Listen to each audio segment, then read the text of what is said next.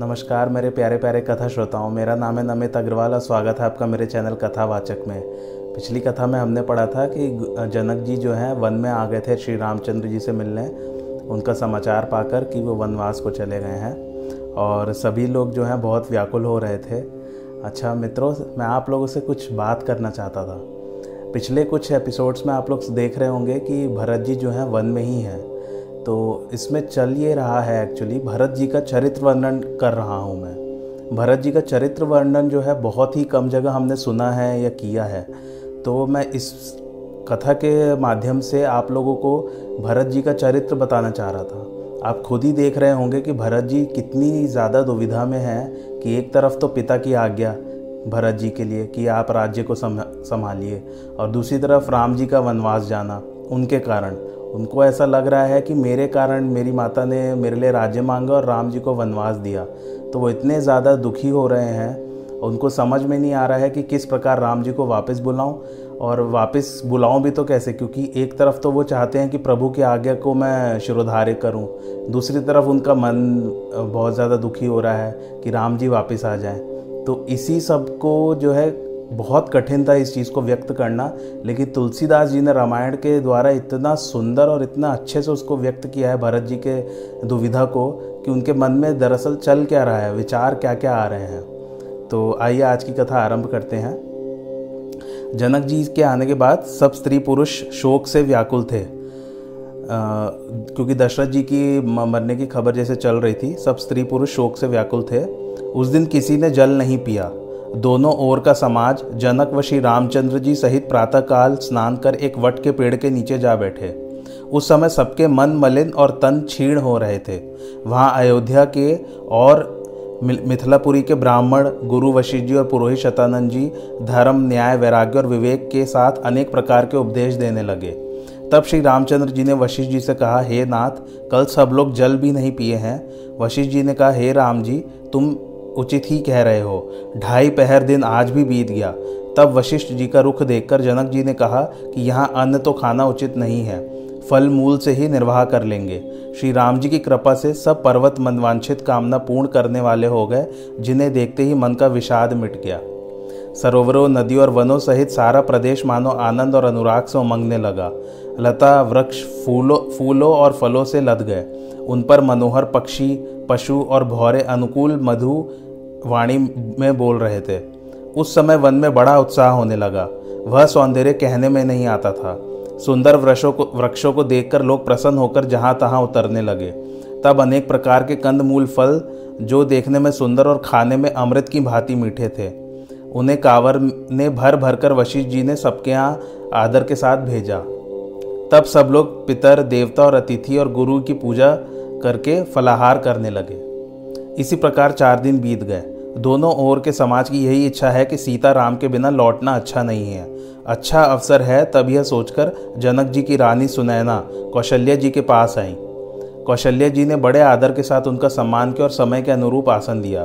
तब दोनों ओर के शील स्नेह को देख सुनकर कठोर वज्र भी द्रवीभूत हो रहा था। अंग शिथिल हो रहे थे, नेत्रों में जल भर आया, सब दुखित होकर शोक करती हैं। तब रानी सुनैना ने कहा, विधाता की सब करनी बड़ी कठोर है। सुमित्रा ने कहा कि, हे देवी, विधाता की गति बड़ी विपरीत और विचित्र है। जो बालकों के समान उसको रचता है, फिर पालता है और अंत में संहार कर देता है। कौशल्या जी ने कहा, किसी का दोष नहीं है, कर्मों की इस गति को विधाता ही जाने, क्योंकि सुख, दुख, हानि और लाभ, ये सब उसी के अधीन है और वही सभी शुभ, अशुभ फलों को देने वाला है।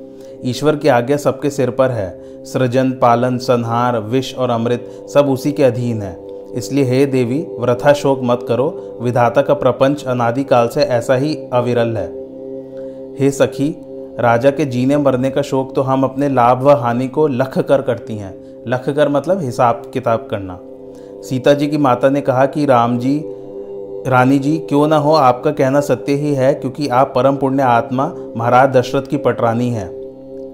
तब दुखपूर्ण हृदय से कौशल्या जी बोली कि राम, सीता और लक्ष्मण के वन में जाने से अच्छा होगा, इसका फल कोई बुरा नहीं होगा, परंतु भरत की ओर से बड़ी चिंता है कौशल्या जी ने सुनैना से कहा कि, हे रानी, धीरज धरो और जो मैं कहती हूँ सो सुनो हे रानी, यदि यह बात राजा को उचित लगे तो तुम अवसर पाकर अपनी ओर से राजा को समझाकर कहना कि लक्ष्मण तो अयोध्या लौट जाएँ और भरत राम के संग वन में चले जाएँ। हे रानी जी इस विषय में भली भांति विचार कर यत्न करना चाहिए क्योंकि मुझे तो भरत का बड़ा ही शौक है। भरत के मन में राम के विषय में राज्य के विषय राम के विषय में अत्यंत प्रेम है। उन, उनके घर रहने में मुझे भलाई नहीं लगती। कौशल्य का स्वभाव देखकर और उनकी सुंदर वाणी सुनकर सब रानियाँ करुण रस से मग्न हो गई। तब सुमित्रा ने कौशल्य से कहा कि हे देवी चार घड़ी रात्रि बीत गई है। यह सुनकर कौशल्य सप्रेन वहाँ से उठी। और बोले कि आप लोग भी अपने डेरे में जाइए। कौशल्या का विनीत वचन सुनकर रानी सुनैना बोली कि, हे देवी, तुम्हारी ऐसी विनय विनय चित ही है। श्री रामचंद्र जी वन में जाकर देवताओं का कार्य करके फिर अयोध्या में अखंड राज्य करेंगे। श्री राम जी के बाहुबल से देवता, नाग और मनुष्य, ये सब अपने अपने स्थल में सुखपूर्वक रहेंगे। हे देवी, यह सब कथा याग वलक्य मुनि ने मुझसे कह रखा है। मुनि का कहा, झूठा नहीं होगा।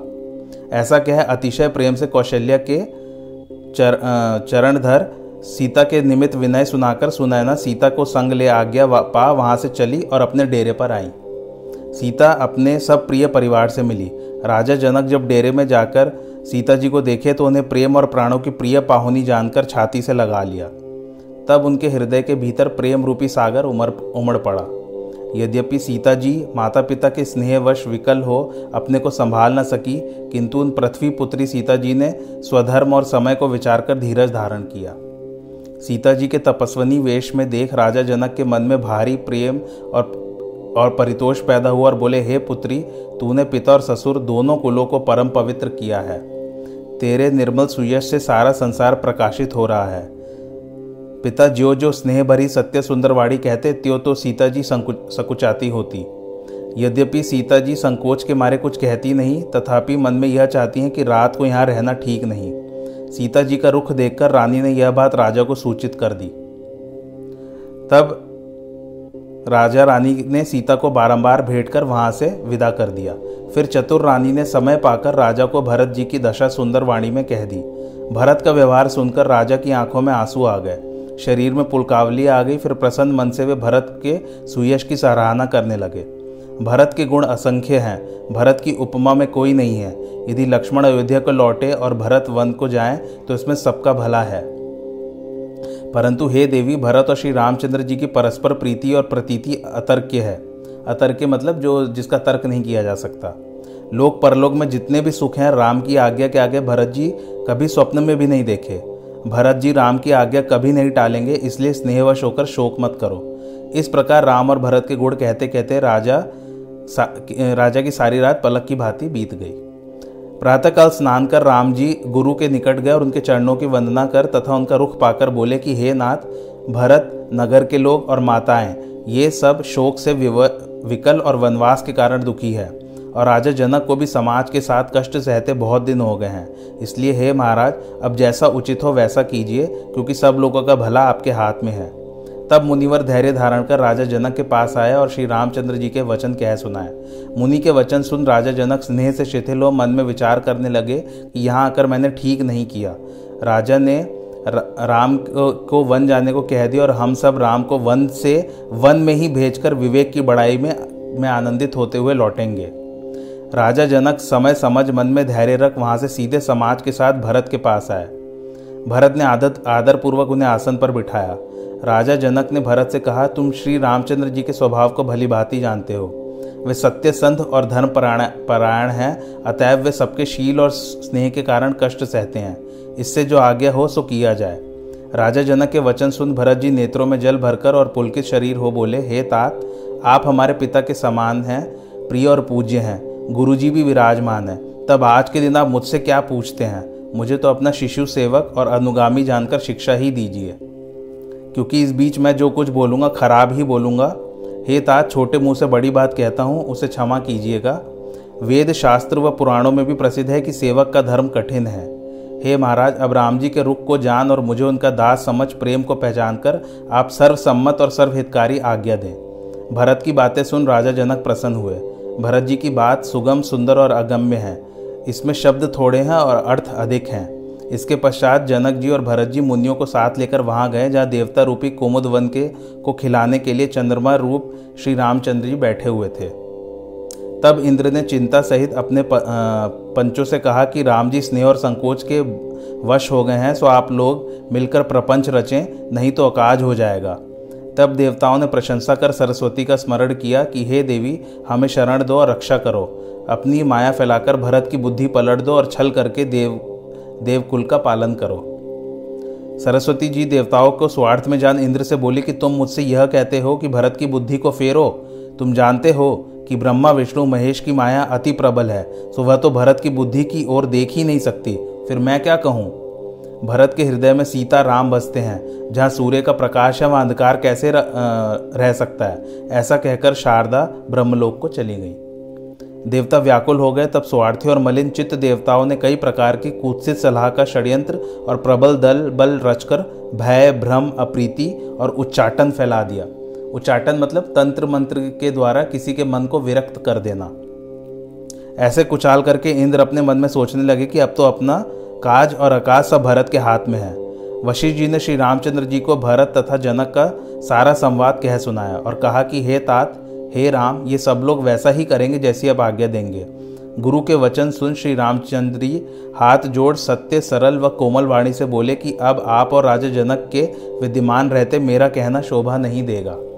आपकी और जनक जी की जो आज्ञा होगी, वह मुझे शिरोधार्य है। मैं शपथ खाकर कहता हूँ, ऐसी शपथ को सुनकर वशिष्ठ जी और राजा जनक सभा के साथ संकुचित हो गए। तब सब लोग भरत के मुख की ओर देखने लगे। भरत जी ने हाथ जोड़ सबको प्रणाम कर, सबकी ओर देख कर कहा, कोमल मुख से जो कठोर वचन कहता हूँ, बहुत अयोग्य है, परंतु यह आज के लिए आप लोग क्षमा करेंगे। तब भरत जी ने हृदय से सरस्वती का स्मरण किया तो वह मन का स्थान छोड़ मुख पर आ बैठी। भरत जी की वाणी विवेक, नीति और धर्म से युक्त सुंदर हंसनी की भांति लगी। हे प्रभु, आप समर्थ, गुण ग्राहक, अवगुणों एवं पापों का हरण करने वाले हैं और शरण आए हुए का हित करने वाले हैं। परंतु हे गोसाई, मैं भी आपकी दुहाई देकर कहता हूँ कि स्वामी द्रोहियों में मैं अपने समान एक ही हूँ। अन्यथा मैं आपके और पिता के वचनों को मोहवश टालकर यहाँ समाज बटोर कर ना आता। शोक, स्नेह या अपने बाल स्वभाव के कारण पाई हुई राजाज्ञा का उल्लंघन कर मैं यहाँ चला आया। तब भी आप कृपाल, कृपालु ने अपनी ओर देखकर मेरा सब प्रकार से हित ही किया है। इतनी बड़ी चूक होने पर भी आप स्वामी का मुझ पर कितना अनुराग है। परंतु हे नाथ, मैंने आप जैसे स्वामी और समाज का संकोच त्याग कर धृष्टता की है। सो हे देव, अब मुझ अति दुखी को अस, के इस अविनय को आप क्षमा कीजिए। मुझे प्रभु के चरणाविंद के उस धूल की दुहाई है, जो सत्य, सुकृत और सुख की सुंदर सीमा है। उसे स्मरण कर मैं अपने हृदय की उस इच्छा को प्रकट करता हूँ, जो जागते, सोते और सपने में बनी रहती है। वह इच्छा है सहज स्नेह से स्वामी की सेवा करें, स्वार्थ छल और चारों फलों को त्याग दें। आज्ञा पालन करने के समान स्वामी की दूसरी सेवा नहीं है, सो हे देव, अब वही आज्ञा रूपी प्रसाद मुझ सेवक को प्राप्त हो। ऐसा कहकर भरत जी बड़े भारी प्रेम के वश हो गए, शरीर पुलकित और नेत्रों में जल भराया तब वे व्याकुल होकर प्रभु के चरण कमलों को पकड़ लिए। तब कृपा सागर राम जी ने सुंदर वाणी से भरत का सम्मान कर हाथ पकड़कर उन्हें अपने निकट बैठा लिया। सभा सहित राम जी स्नेह से शिथिल हो गए। आज की कथा यही समाप्त होती है। तो अंत में भरत जी ने जो है राम जी की आज्ञा और पिता की आज्ञा का को सम्मानित किया और उन्होंने कहा कि राम जी ठीक है मैं आ, आपके साथ सहमत हूँ आप वन में ही रहिए और मैं वापस जाकर राज्य संभालूँगा परंतु आपके बिना तो बहुत कठिन होगा पर मैं चला जाऊँगा वापस। आज की कथा यही समाप्त होती है। थैंक्स फॉर वॉचिंग धन्यवाद। और हाँ मेरे चैनल कथावाचक को लाइक शेयर और सब्सक्राइब ज़रूर कीजिए।